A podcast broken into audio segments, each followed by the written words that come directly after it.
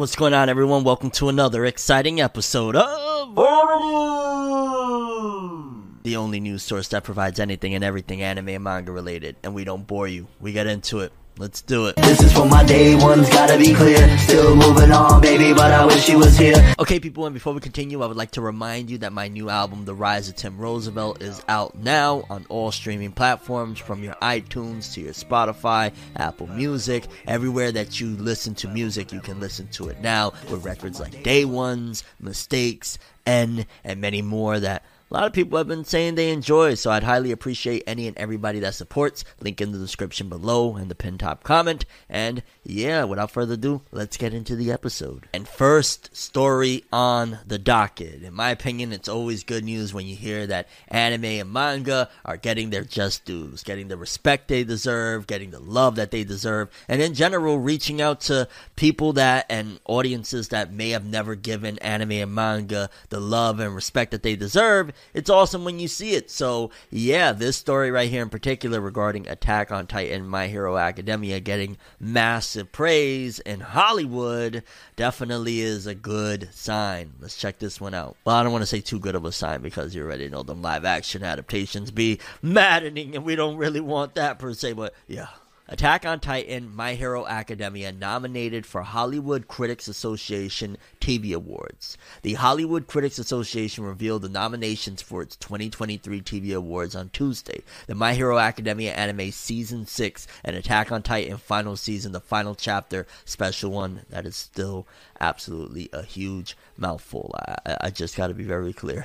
Are nominated under the Best Streaming Animated Series or TV Movie category. They are competing against Animaniacs, Central Park, Harley Quinn, and Star Trek Lower Decks. And off of that, before we even continue, I would say that at the very least, maybe if you're not going to give it to My Hero Academia, maybe you wasn't that gung-ho about it like I was. Personally, I loved the solo hero arc of there. That was just phenomenal to me. The final chapter, special one of Attack on Titans, easily is one of the best things that they produced of Attack on Titan thus far. And if you're comparing that to, like, I mean, no disrespect to the Animaniacs, but come on now. Attack on Titan's final season, part whatever, God, please, the naming is just so terrible, but yeah, that final special was phenomenal. Second to last final special was phenomenal. I'm not familiar with Central Park. The Harley Quinn series, I really haven't heard much murmurings about it, to be honest with you, and Star Trek Lower Decks, really ain't hear no murmurings about it either. Now granted, I'm not in those communities, so maybe they were making a massive splash, but honestly, it should be at the very least for Attack on Titan a slam dunk. Again, I'm not going to say My Hero per se, because I know even the fans weren't the most excited about My Hero, you know, hey, My Hero, the animation ain't as great as it once was, or, you know, the direction wasn't the most fantastic, but Attack on Titan absolutely deserves it, in my opinion, at the very least. Crunchyroll shared with Anime News Network that the specific My Hero Academia episode that was nominated for the category is Deku vs. Class A, the season's 23rd episode, the 136th overall episode of the entire series. Due to the ongoing Writers Guild of America strike, the awards presentation has been delayed from August 12th through 13th to dates to be determined. And that was a phenomenal episode. I forgot about that episode. So if it's just like they're pointing out a singular episode of My Hero Academia, that was one of the best episodes. I was reviewing those episodes back when they were airing, and I can assure you that I was having a blast talking about them in terms of, like, they were really emotion driven, the direction was good, and again, that's kind of a part of what I was saying to begin with, the solo Deku hero thingy-majig of an arc that they had in that season of My Hero. So yeah, that's also another good contender, to be honest with you, in my opinion. And this is totally biased because I'm the anime and manga reviewing dude when it comes to Fornever News and Fornever World and all that jazz. I would say it's up to Attack on Titan and My Hero. I'd probably still give it to Attack on Titan because, again, that special was incredible, but My Hero is a great contender. And yeah, it seems as though Attack on Titan and My Hero have gone Hollywood, so to speak, in terms of they're getting praise from over there. Although I'm interested in wondering, like, yo, is it because of the writer's strike that they're like, oh, bet, y'all want to play? You know, all you American writers and whatnot, people over here in the West, we're going to just start giving your awards off to the anime and the people in Japan. How about that? How about that? Considering the ongoing wars where they're saying, like, yo, we're going to starve them out. They're not going to be able to pay their rent and all that stuff. It might be that they're just like, Y'all want to play hardball? We're going to take everything from y'all, including the awards. We're giving them to Attack on Titan. We're giving them to My Hero Academia. So I very well wouldn't be surprised if they took the W's, one of them. But I want to be clear that they do deserve it at the same time. I'm just saying it's usually that anime gets snubbed in all of these award shows. So the fact that they're including them, you never know. Moving forward, apparently Shonen Jump Plus is launching a new app for creatives and people that are trying to get into the space. It says here, Shonen Jump Plus launches storyboarding app with contests with Netflix and Toho. Shueisha's Shonen Jump Plus service launched the app version of its World Maker storyboarding services in Japan on Wednesday and is co-sponsoring contests with Netflix and Toho. The app lets users, even those who can't draw, create thumbnail layouts for manga or storyboards for animation, live action shows, movies, and commercials. The Shonen Jump Plus launched the earlier World Maker, which we talked about on Fornever News, web service in August 2021. The World Maker app is an updated version of the initial beta version. To create a manga's draft thumbnails in the service, the user drafts the page layouts or uses the provided templates, adjusts and drops in the provided characters and other graphic elements, enters dialogue, adds effects, and then releases the final results. The staff claims that the app can also machine translate the thumbnails and storyboards into 17 different languages, including English, Chinese, Korean, and French. Users can then share the results online for others to follow and comment. To commemorate the app's launch, World Maker is holding the World Maker Manga Contest for thumbnails created with the app. The contest will accept applications from August 1st to October 1st. The grand prize winner will get their manga drawn by Taishu Sutsui, We Never Learned mangaka, which was pretty big. He was in Shonen Jump,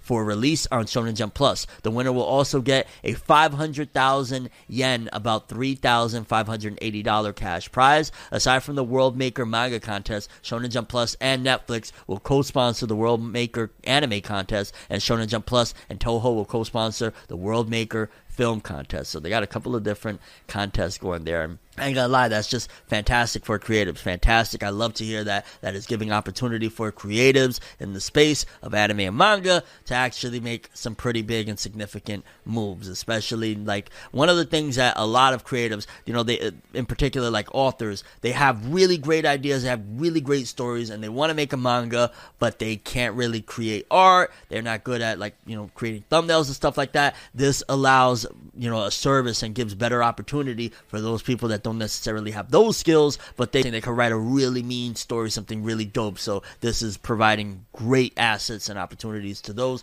And in general, you may win some money if you get selected and stuff like that. And it's cool, you know, starting to get your name out there to companies like Netflix that are sponsoring it. So definitely something to keep in lookout. You never know. Maybe you could catch the W and get your, you know, you could be the winner. But yeah, people, Shonen Jump Plus launching storyboarding app with contests with Netflix and whatnot.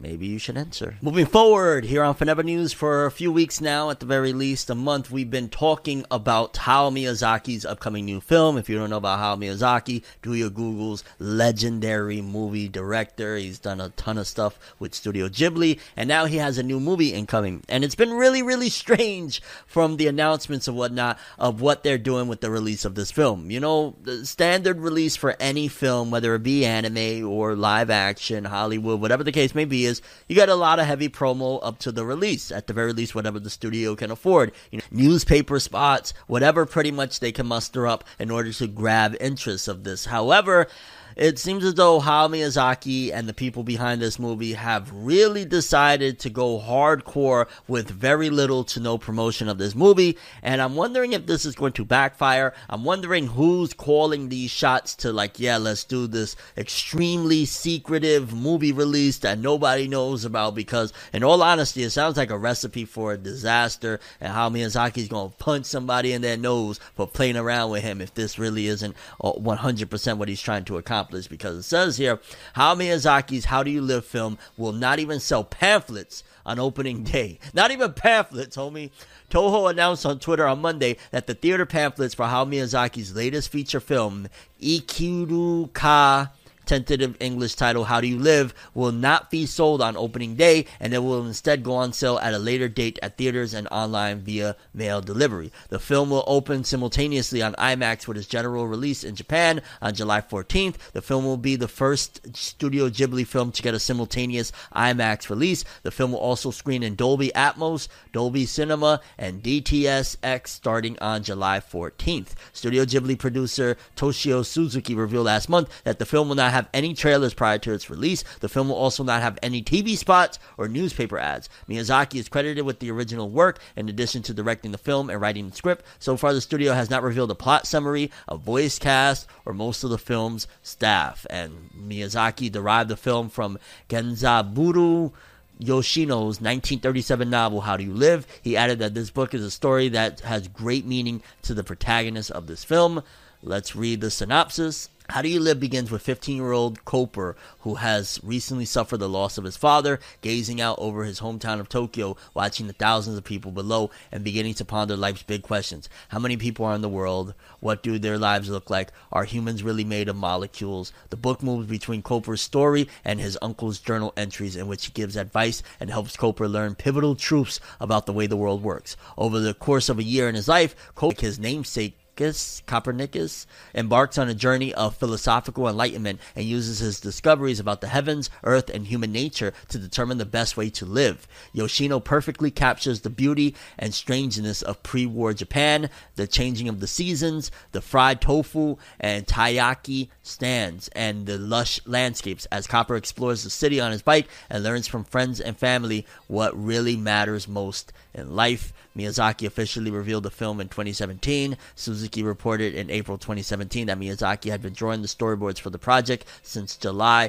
2016. So Mans has been working on this since for about 7 years now. And I'll be honest with you, I'm worried that this thing is going to flop just because nobody's going to know of his existence. If you don't got no TV paper ads, newspaper ads, you don't got news commercials about it, you don't got trailers, promos, nothing, I don't even know what's the reasoning behind that. Again, it's a very big gamble, and it's one of those things that if word of mouth really circulates, it could go extraordinarily huge, word of mouth. And I guess that's also a marketing ploy in a way of we're not marketing it at all. So wow, I don't know. Honestly, it just sounds very strange, and the synopsis of it sounds okay. Doesn't sound like it's reinventing the wheel of storytelling or anything like that. Again, it's based off of a very old book from 1937, but really, really strange stuff, and I'm very curious now. And maybe that's the whole selling point of it, because it has me really curious. I really want to see this film to see, are they that confident? Is it that good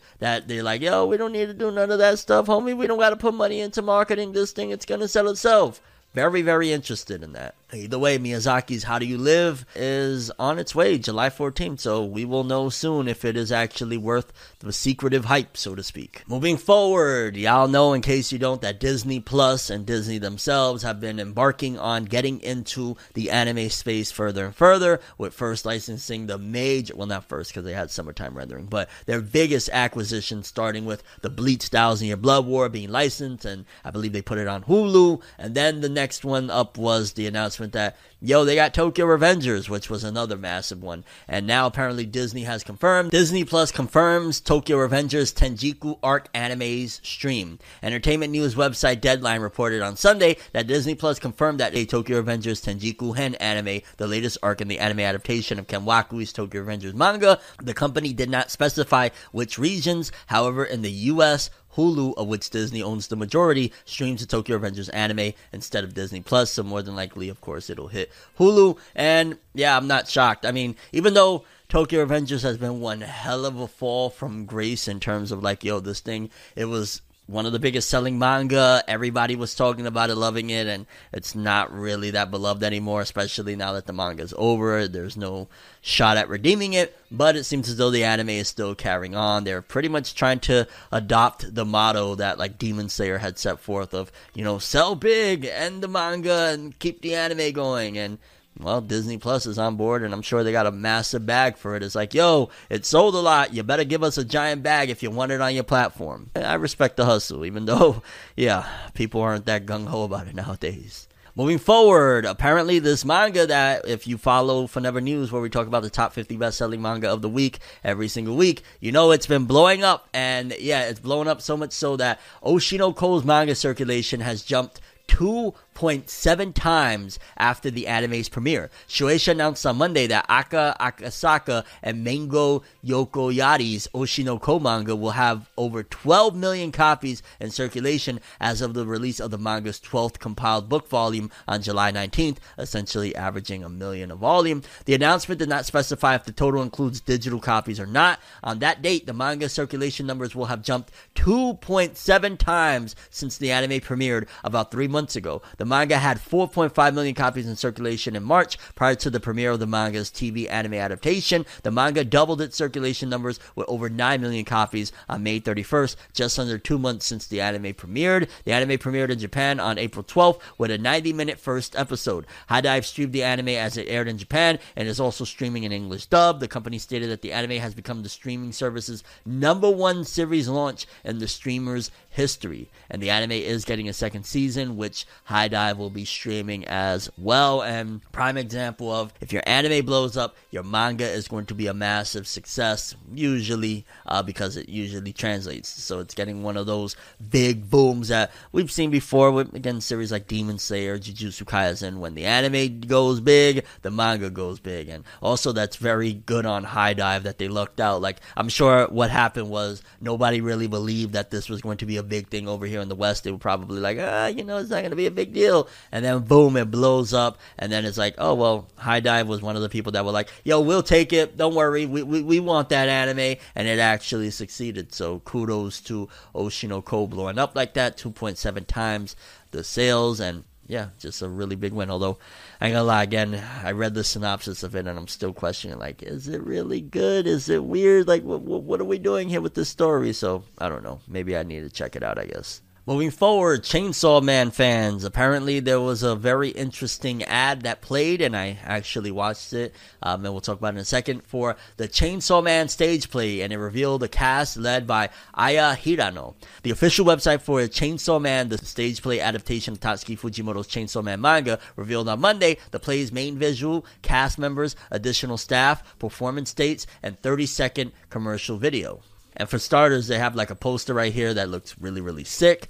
The play will run in Tokyo from September 16th to October 1st at the Galaxy Theater, and Kyoto from October 6th to October 9th at the Kyoto Theater. It was previously announced that Fumiya Matsuzaki will direct and write the script for the play. Shunsuke Wada is in charge of music, and Hidali is in charge of choreography. Fujimoto, yeah, well, we already know about Fujimoto. And based off the trailer, to be honest with you, of the characters that they showed, for the most part, all of the actors looked on point except Denji. I'm not a big fan of Denji's actor, and I want to say it might be an actress. I'm not really sure, but yeah, I'm not a big fan of Denji's, the person playing Denji. Everybody else looks for the most part on point, especially Maki. She is fantastic, or it's Makima. Oh my god, I've been calling her Maki. What is wrong with me? Makima, her actress is fantastic. Everybody looks really good. Power looks great. Aki looks really good as well. It's just really Denji that kind of comes across as, I don't know, maybe doesn't really per se embody Denji-esque for me. But maybe that's just me. So yeah, I mean, you'd be judged for yourself looking at the trailer. Do you think it looks good? Do you think it would be something that you would watch? Moving forward, very big news and an update for the upcoming Pluto anime by legendary creator Naoki Urasawa, aka the creator of Monster, 20th Century Boys, so on and so forth. The man is a freaking damn near god of manga, okay? His storytelling is immaculate, to say the least. Well, he has an anime coming up for Pluto, which is a manga he wrote quite some time ago or whatnot, in case you haven't heard about it.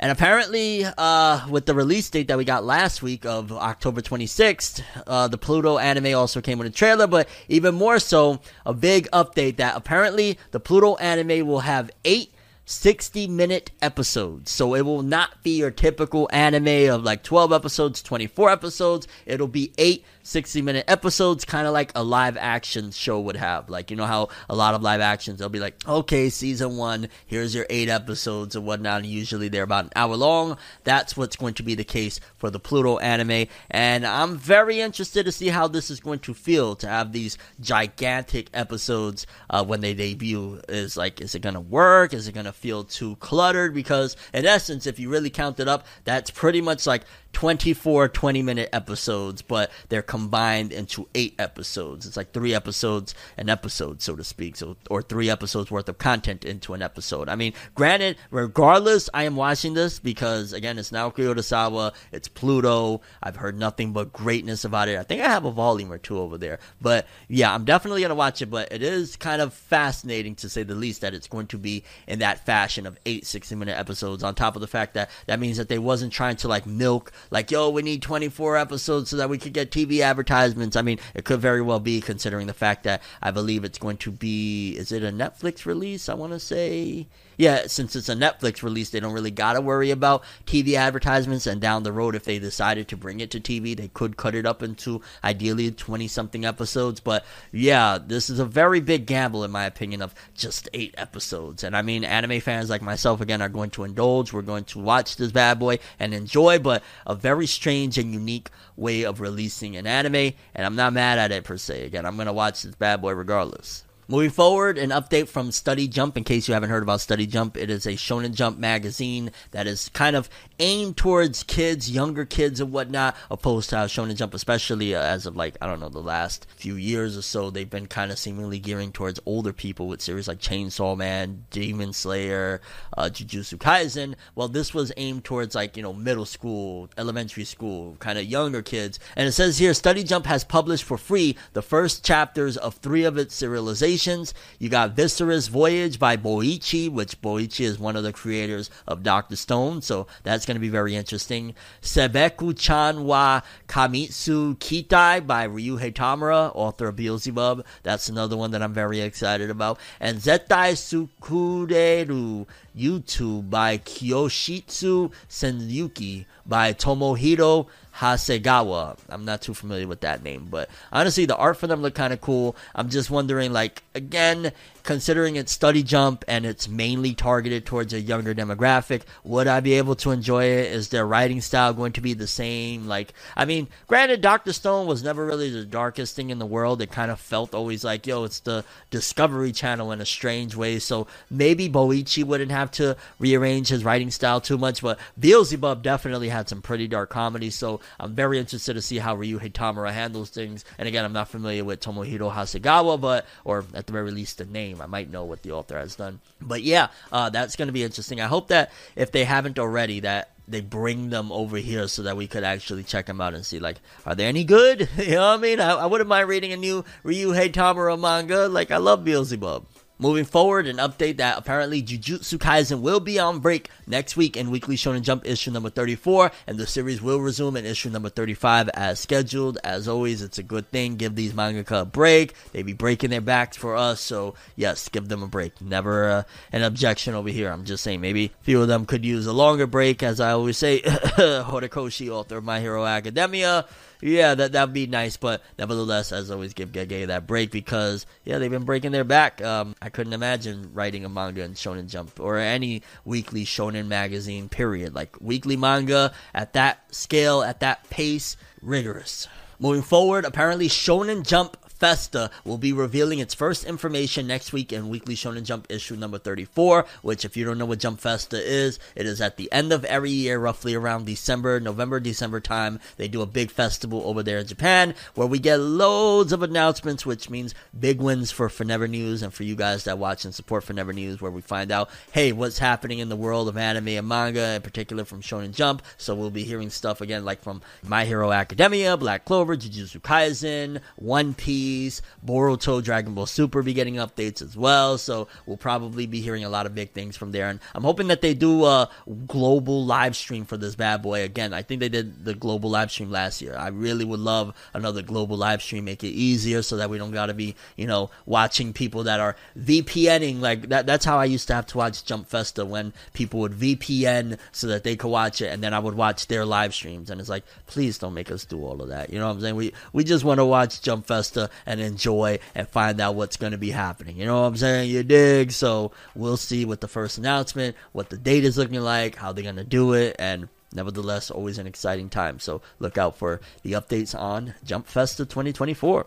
Haikyuu fans, apparently Haikyuu's anime event and stage play will be publishing their latest information next week in Weekly Shonen Jump issue number 34. So for all the people that are disappointed that Haikyuu is going to be adapted into two movies for the last like 100 and some chapters, you're going to be more disappointed once you hear even more information on it. So kudos to them. Yo, I ain't going to lie. I don't know if it was because of the pandemic. I don't know what the heck happened that made them decide to go this route, but horrible, horrible decision, and very big slap in the face to all the fans that, you know, love Haikyuu, supported Haikyuu, and then it's like at the last minute, nah, we're not giving you that adaptation you wanted, we're not giving you regular, you know, even though you've been following the TV anime all this time, you're getting some rushed out movies. Moving forward, One Piece will be publishing a special poster to commemorate the 26th anniversary of the series next week in Weekly Shonen Jump issue number 34. God damn, 26th anniversary. I wouldn't be surprised if we're like guaranteed 4 more years of One Piece at the very least, so that they could commemorate the 30th anniversary, and maybe One Piece will end with its 30th anniversary. So even though Oda always says like, yo, I'm trying to end it in this amount of time, I think the last word was that he was trying to end it within 3 years, and technically we're in the final saga, and we're going to be in this final saga probably for at the very least another 4 more years. If this is the 26th anniversary, I could see Shonen Jump pushing Oda like, yo, you've been doing this almost 30 years, you've given us, I'm pretty sure Oda has been working in Shonen Jump longer than he's been alive not working in Shonen Jump. Like that's maddening, but yeah, for the 26th anniversary, them doing a poster, I'm sure there's a lot more to come, especially once we reach that 30th anniversary. That's probably where they will end it all, and it'll be sad times to say the least. But yeah, One Piece 26th anniversary, goddamn, 26 years. Insane. Moving forward, we got a few updates for Sakamoto Days' manga. For starters, Sakamoto Days has reached 3.3 million copies in circulation with 12 volumes, according to Shonen Jump issue number 33. So 3.3 million, 12 volumes. It's not the craziest amount of sales. I do believe that this is going to be one that will 100% benefit from a very good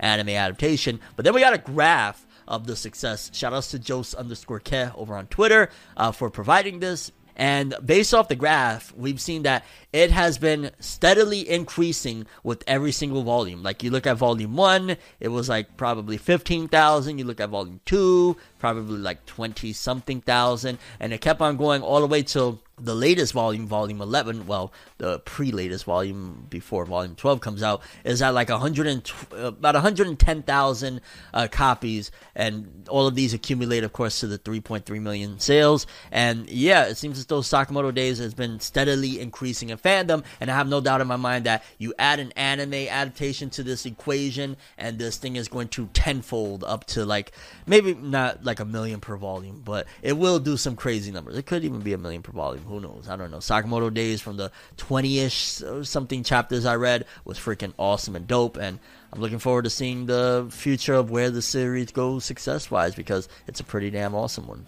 Not to mention, shout outs to this graph that gives a little bit of information. Like, it received the U-Next award in physical category. It was 9th in the Sugi Enkyuru Manga Award 2021 physical category. It was 6th in the recommended comics by booksellers in Japan 2022. Nominated for the 68th Shogakukan Manga Awards in Shonen category. Recommended by Gege Akutami, author of Jujutsu Kaisen, as well as Hiromu Arakawa, author from, oh my god, you have recommendations from Gege Akutami and Hiromu Arakawa.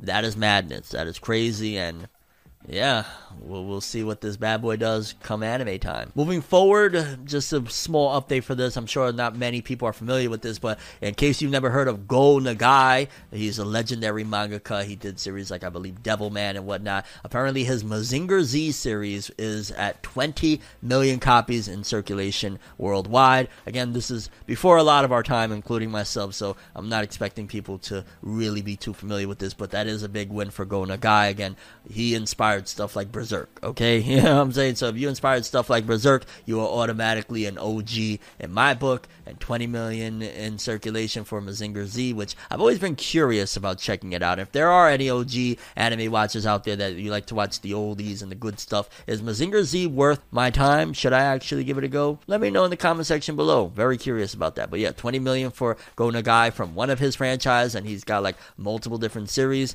Kudos to him, legend, all of that good stuff.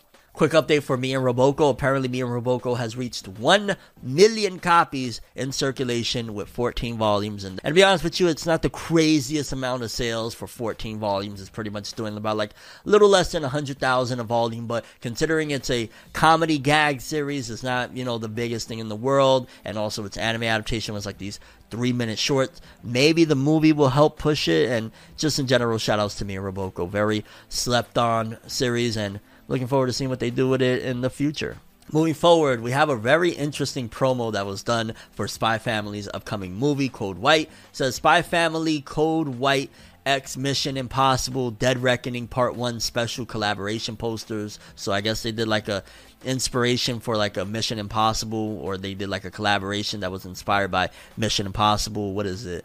Dead Reckoning? Okay, I didn't know that that was one of the latest ones and whatnot, but it looks absolute fire the way they did it. I'm not even gonna lie. I really like the way it looks, and in general, I'm pretty freaking excited. Again, I keep on saying that I think that this Spy Family movie, considering it's family friendly, considering Spy Family is already popular, is going to rival some of the most highest selling anime movies of all time. If I'm wrong, I'm wrong, and considering the trailer, I've seen some murmurings of people not being that excited about the quality of art and animation for the film, but I'm gonna bet that this is going to be a pretty big one regardless of the quality of art and animation, because Spy Family's popular, anybody can watch this thing, and it's always a good time to go to the movies to watch an anime film. Moving forward, apparently DC Universe Infinite and Kodansha have launched Manga Reader and reveal Joker 1 Operation Joker preview.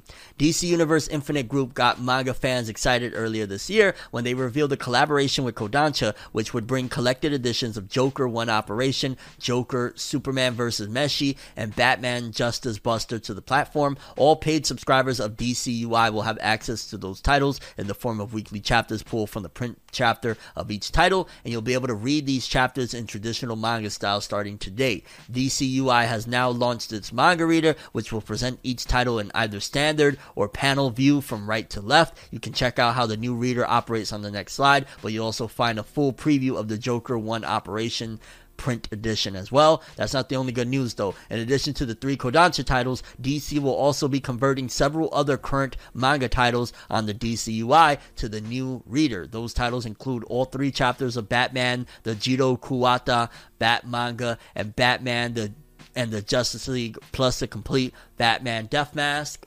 All manga titles will have their own distinct manga label on the DCUI platform, and once they launch, they will take you to an introduction page that tells you how the title is formatted. There's even a message that pops up if you go the wrong way, reminding you that reading manga is presented from right to left. We want everyone to have an opportunity to read DC's new manga titles, so we've upgraded with a new reader so that our valued subscribers will be able to experience the books in the traditional manga format, said Ann Deppies, SVP and DC General Manager. The digital chapters will be right to left, the same as physical collections that will publish later this year, giving everyone the same authentic experience. We're so grateful to the team and to DC's partnership with Kodansha for helping us to bring these books to the North American market. The official description for Operation Joker reads, during a fight with the Joker, Batman falls into a chemical vat that somehow turns him into a baby. What the hell?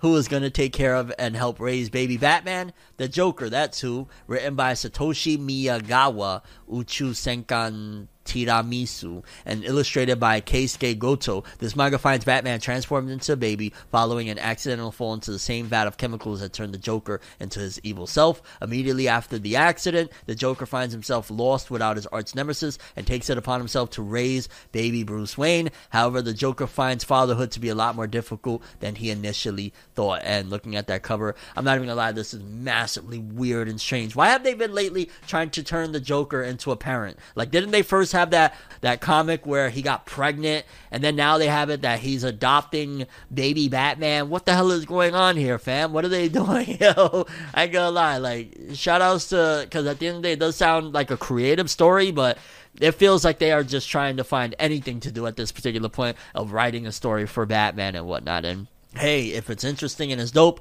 why not? But very, very strange. The Joker finds Batman after he falls into a that chemical that turns him into a baby, and he's raising Batman. And this is, again, probably about a year after the Joker was pregnant and all of that random weird stuff. Like, what are you doing, DC? What are you doing to me, dog? What? I don't know. Maybe considering his manga format and whatnot, who knows? Maybe it'd be good, and maybe not that all manga format is good. Let's be very clear, but maybe it'll be good. Who knows? It's just very freaking strange. And again, the synopsis: the Joker, like you've never seen him before, as a single father after a fateful encounter with Batman that results in the Dark Knight de-aging to a baby. Joker takes it upon himself to raise the child into the Crusader of Justice. And yeah, I don't know. Moving forward, Cartoon Network Studios to shutter iconic headquarters. Cartoon Network Studios will reportedly, and sadly, be shuttering its iconic headquarters this August as the team at the studio merge into one place together with Warner Brothers Animation. The animation studio first formed in Burbank, California in 2000 and has been the production home to some of the most notable hits in Cartoon Network history, such as Dexter's Laboratory, The Powerpuff Girls, Johnny Bravo, Adventure Time, Steven Universe, and more over the years.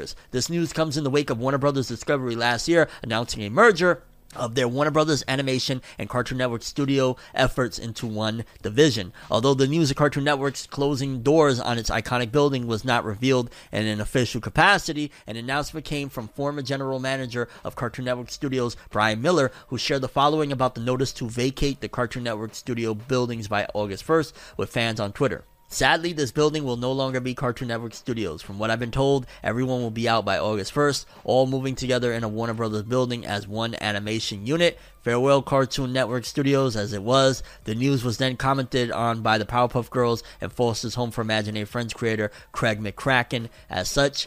When Cartoon Network told us they were opening their own studio, they asked Gendy and I to pick the building and make design suggestions on what we wanted for the interior workspaces. So I can honestly say this is a place I felt I helped build. It's sad to see it go. And there's a follow-up here. Is Cartoon Network Studios shutting down? When Cartoon Network told us they were opening their own studios, they asked Unicorn Warriors Eternal and Samurai Jack creator Gendy Tadatsky and I to help pick the building and make design suggestions on what we wanted for the interior. Okay, yeah, we already read that. Needless to say, it's been a major hit to those who work closely in Cartoon Network Studios and to those fans who have since been inspired by all the projects that have come from it over the last 2 decades. With Cartoon Network merging with Warner Brothers Animation, it's yet to be fully revealed what this will mean for the overall projects that fans will continue to see from the staff involved.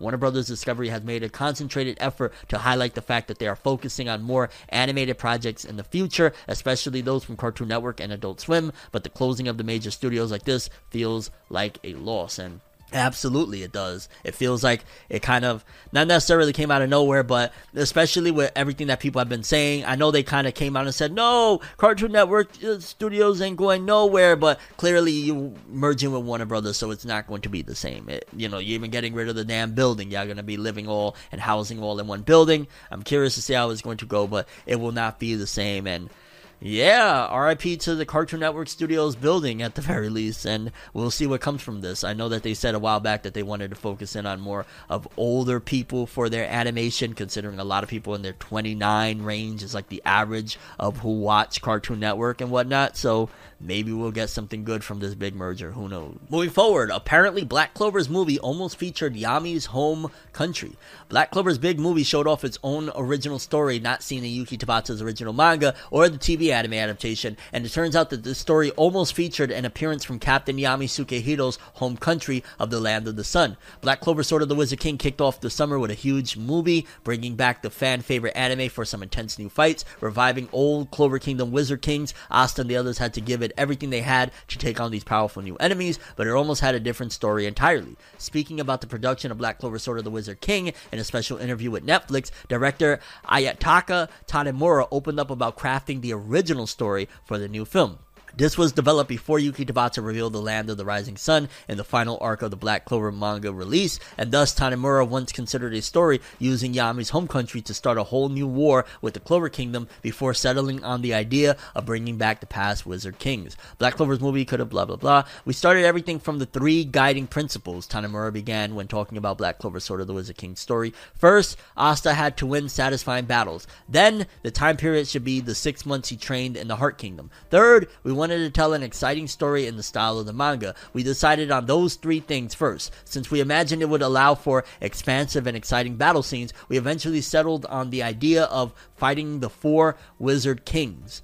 But as Tanimura continued, Black Clover's movie almost had a different foe. When we began production, that story hadn't been covered in the manga, but another idea was that there was a wizard king from the land of the sun who builds an army and attacks the Clover Kingdom, leading to a big war. So it seems that when Tabata might have revealed to the staff his plans to explore Yami's home country in the Black Clover final manga arc, the movie production had to shift around its own plan. So Tabata was like, yo, I know y'all wanted to do something with Yami's backstory and all that stuff, but Big Tabata is going to be doing that in my manga, so y'all got to figure it out, alright? Yo, we got previous Wizard Kings, y'all go do something, you know what I'm saying? Go do something with them. Yami, you can't touch him, sorry. Yo, big Tabata, we love you, Tabata. Big Tabata. And yeah, high-key, I wish I had access to this full interview because it sounds very freaking exciting, but either way, yeah, it seems as though it was originally going to be something totally different. I'll be honest with you, in terms of for a film, it could have been good, it could have been better, but I'm going to lean towards for a theatric experience, even though we didn't get to see it in theaters. But for a cinematic feel,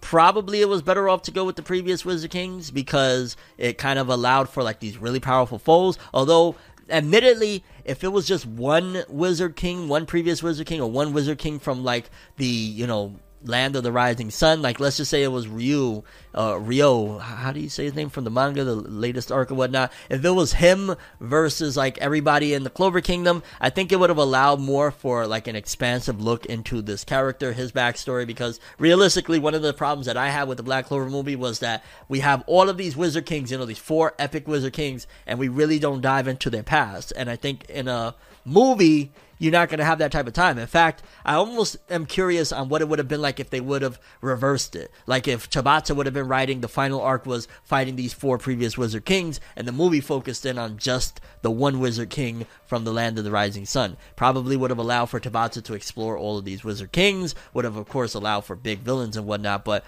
yeah, very interesting that they decided to go this route, and either way, yeah, ultimately, maybe they made the right choice because the movie was still freaking awesome, epic, the battles was great, and I had a very good time with it. Moving forward, a few days ago, it was announced that Hajime no Ippo would have an important announcement on Friday, and the announcement came in, I believe this is the announcement, that apparently Hajime no Ippo, the official reveal of the manga, is that it has 100 million copies in circulation, and first of all, about freaking time. Hajime no Ippo has been going for a hot minute, and 100 million sales for one of the greatest boxing series of all time. I'm super here for it. I really enjoy Hajime no Ippo. I think it's a really dope manga or really dope anime because I'm more of a fan of the anime. And yeah, I'm gonna lie, I'm a little disappointed on this announcement just because when I first saw a few days ago that it's having a big announcement on Friday, I was like, anime, it has to be anime, right? It has, 100 million,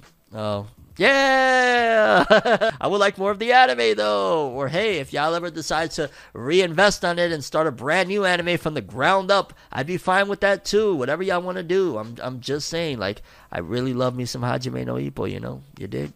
Yeah. Either way, Hajime no Ippo has 100 million copies in circulation, baby. Okay, people, let's jump into the Weekly Shonen Jump. And we got Weekly Shonen Magazine back for this episode at the very least. So we're going to do Weekly Shonen Jump and Weekly Shonen Magazine this week of the author comments. Let's take a look. Let's start off with Jump. Starting off with me and Roboko's Shuhei Miyazaki. We're celebrating 3 years thanks to all of you. We're planning a ton of fun projects, so please join in. Kudos to me and Roboko, 3 years deep. We got Takamasa Moe, Akanebanashi. I want to watch the Women's World Cup. Hopefully the TV schedule is set by the time this issue is available. Undead Unluck, Yoshifumi Tezuka. Street Fighter 6 CR Cup was fun. I watched it live and I got so hyped up. I bet that it sounds pretty freaking fire. Sakamoto Days, Yuto Suzuki. I watched Sanctuary. I've recently lost my ability to handle gore and violence. Really? Like, doesn't Sakamoto Days have both, especially, like, violence when things go crazy? What the hell? We got Blue Box Koji Miura. I went to Shueisha for the first time in a while. Going into the office makes me feel like I have a job, so I enjoy it. You do have a job, homie, and it's not the greatest in the world in terms of you're slaving over drawing manga all day and night, but hey, if you're enjoying it, maybe that's what counts. We got Kohei Horikoshi, My Hero Academia. I've started wearing Japanese-style clothing. It feels like I sit up straighter. Okay. We got Martial Master Asumi Kawada. This time I want to pay attention to my health while I work on my series. My shoulders and back already hurt, though. That's so strange. As I'm reading this comment, my left shoulder was bothering me. I think I went a little too hard in the gym yesterday. Very odd that I'm saying that, and then I see this comment. Alrighty then. We got Gege Akutami, Jujutsu Kaisen. I almost accidentally sent a Homelander figure to a complete random person. That would have been funny, I'm just saying, and that person would have never let it go. Gege Akutami sent me this. Leave me alone. We got Ikuo Hachiya from Icehead Gill. I like St. Bernards. They're so big. I like Maine Coons. They're so big. Pause. Homie, pause. We got Witch Watch Kenta Shinohara. My editor and wife both got corona. Don't let your guard down yet. Take care of yourselves, everyone. Whoa. Okay. Sorry to hear that, author of Witch Watch. We got the Elusive Samurai Yusei Matsui. I went to Bubaigawara for research and found a statue of Nita Yoshisada Ko. I took pictures while apologizing in my mind. And wow, I always thought Bubaigawara was just like a random name that Horikoshi came up with for, what is it, twice? But apparently that's a location in Japan. Interesting. Tadatoshi Fujimaki, Kill Blue. I had a bad feeling about eating some leftover food, but I figured I'd take a chance and go for it. I lost, and now my tummy hurts. Okay. Newest Exorcist, Kota Kawai. The vinyl umbrella I had forever still doesn't even look like it's about to break. I'm so grateful. Yo, the products that come from back in the day, they were built to last, okay? Michio Zakuta Family's Hitsuji Gandaira. I've been listening to a bunch of different versions of Poor Unfortunate Souls. Ursula is wonderful. Titu's version is addicting. Jeez. Cypher Academy Yuji Iwasaki. I received a Brazilian lithograph for my birthday. I love horses, so it's perfect. Tenmaku Cinema Shun Sayaki. My vacuum cleaner broke, so I got a new one. Thanks to the garbage retrieval dock. Cleaning is so easy. Okay. Black Clover's Yuki Tabata. My poor wife can't eat grassy foods due to her health. She's crying out over not being able to eat katsudon. Yo, Tabata's family be going through it, man. What the hell? Hope she feels better and hope she's eventually able to eat some grassy foods. Fabricant 100's Daisuke Enoshima. I want to tell my younger self that I'm going to be in the same magazine as both Kochikame and Naruto. Yo, big ups to that. When you reach your dreams, you're like, what? Do retry Jun Kirarazaka. Here's my sushi ranking. Number 1, Saba. Number 2, Maguro. Number 3, Negitoro. Number 5, Tuna Mayo. Number 6, Ika. All right. Did homie skip number 4? Yeah, he skipped number 4. The Ichinose Family's Deadly Sins Tizen 5. Let me guess. Read chapter blah, blah, blah. The sun is getting stronger, but please take care. Please enjoy chapter 32. Yeah, it's par for the course at this point. Okay, now let's jump over to Weekly Shonen Magazine, and I'm going to try to read them in order. Okay, this is Weekly Shonen Magazine, author comments for issue number 30. Let's start off with Tia, the editor of Blue Lock. When I see June brides, feelings of blessing and feelings of being sorry that they didn't meet me rise up at the same time. Interesting. We got Nakama Suzuki, author of Four Nights of the Apocalypse. Smoked food is the best for alcohol. Yo, really? Yo, I returned back to the Weekly Shonen Magazine author comments after all this time, and the first comment from Nakama Suzuki is about getting drunk. You goddamn alcoholic. Get help. Get help, Nakama Suzuki. What the hell? This has been an ongoing issue for years that I've been saying that his author comments is constantly about alcohol. Constantly. Jeez Louise, Nakama Suzuki. Get help. Sheesh. George Morikawa, author of Hajime no Ippo. At the fourth hand, a double Yakumon is so frightening. I'm imagining he's talking about boxing. We got Hiro Mashima, the GOAT, author of Eden Zero, Fairy Tail, Fairy Tail 100 Quest, Raid Master, and now the ever so epic new manga that you should be reading. If not, go check out my review on Fornever World on Dead Rock, because that manga is gas. He said, June was a literal hell for a gamer with Diablo 4 and Street Fighter 6 at the start of the month and Final Fantasy 16 at the end. My God, this man, he finds time even for his gaming habit. Like, Hiro Mashima, living legend. We stand you over here, bro. One day we're going to talk. We're going to talk one day. We got Kate Urana, author of Gachi Akuto. Took smoking seat, request revival. No clue what homie is saying. Let's jump to issue number 31's author comments. Hiro Mashima said, took part in an NA-oriented event. Doing the manuscript on iPad was sure rough. An NA. What the hell is NA-oriented event? I'm not sure about that. But either way, homie's doing his manuscripts on an iPad. Interesting. Again, Hiro Mashima, I don't care. One more time. Go. We got Negi Haraba, author of Ranger Reject. I watched a lot of videos about new Beyblades. Yo, I haven't seen about Beyblades in a hot minute. Remember when Beyblades was a thing? That was crazy. We got Nakama Suzuki, author of 4 Nights of the Apocalypse. Even though I failed before, I'm trying to grow cacti again. I pray it won't wither. Please. Hey, at least it wasn't about drinking this time. We got Muneyuki Kaneshiro, author of Blue Lock. I went to horse tracks for the first time in a while, and unfortunately my gambling fever resurfaced. Man, money is running low fast. Better sell them volumes, homie, I'm just saying. Kei Ura Nagachi, Akuta author, Because I Love Mechanical Creatures or Some Weird Inorganic Things That Look and Behave Like Animals. Horizon is the GOAT. All right, shoutouts to Kei Urana. We got Yoshitoki Oima, author of To Your Eternity. I bought so much Takis, I can't finish them. Oh my god, my kids like those things. I can't stand them. I can't stand Takis. Oh, get rid of them. Not that they taste bad. It's just like... And yeah, people, those were the Weekly Shonen Jump and Weekly Shonen Magazine author comments. Always a treat. And let's close this bad boy off with the top 50 best-selling manga of the week, courtesy of Jose_Kev. And we got 50 through 41 to start. Let's see here. Anything recognizable? What the hell is Donketsu Chapter 2? Man's got swag on that cover. Okay. 9.4K total. Why not? Let's see. Okay, we got Iruma-kun. I got yelled at last week by a few of you. Like, yo, why you skipping over Iruma-kun? In 25 days, almost 160K. Not too bad. Shoutouts to Iruma-kun. That cover looks kind of cool. All right.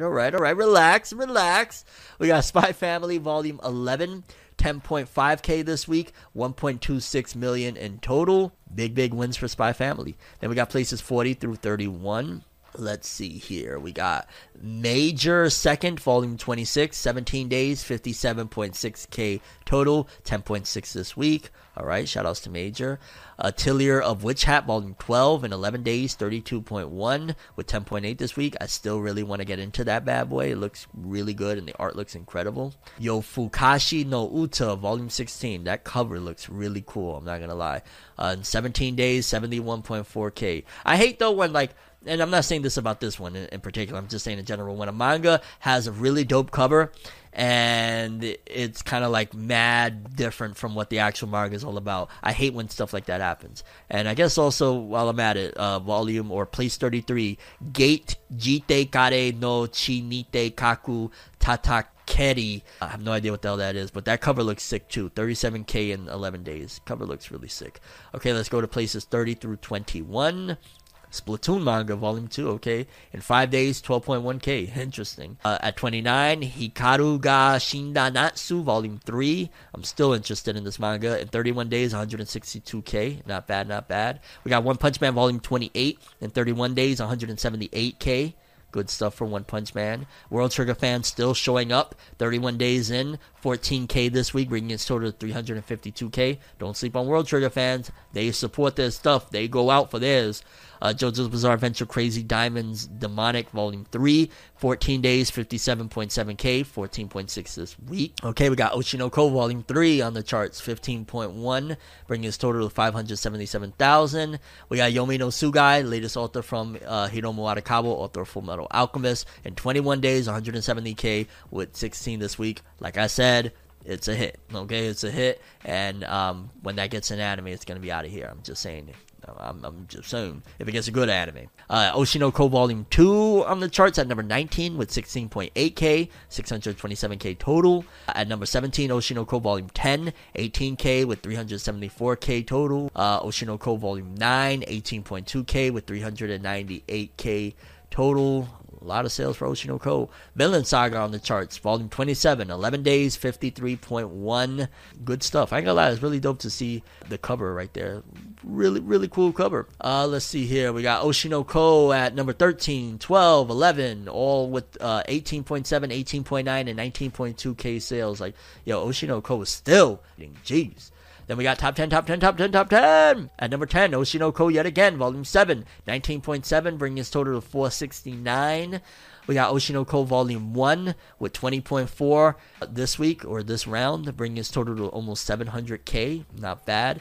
Oshi no Ko Volume 6, god damn, 20.6K. You know this author is eaten. Almost 500,000 copies. Oshi no Ko Volume 5, 21.6, bringing its total to 549. At number 2, what the hell is this? Fususuka na Akujo dewa gozaimasu ga sugu choso torika den. Volume 5 in 3 days, 22.3K.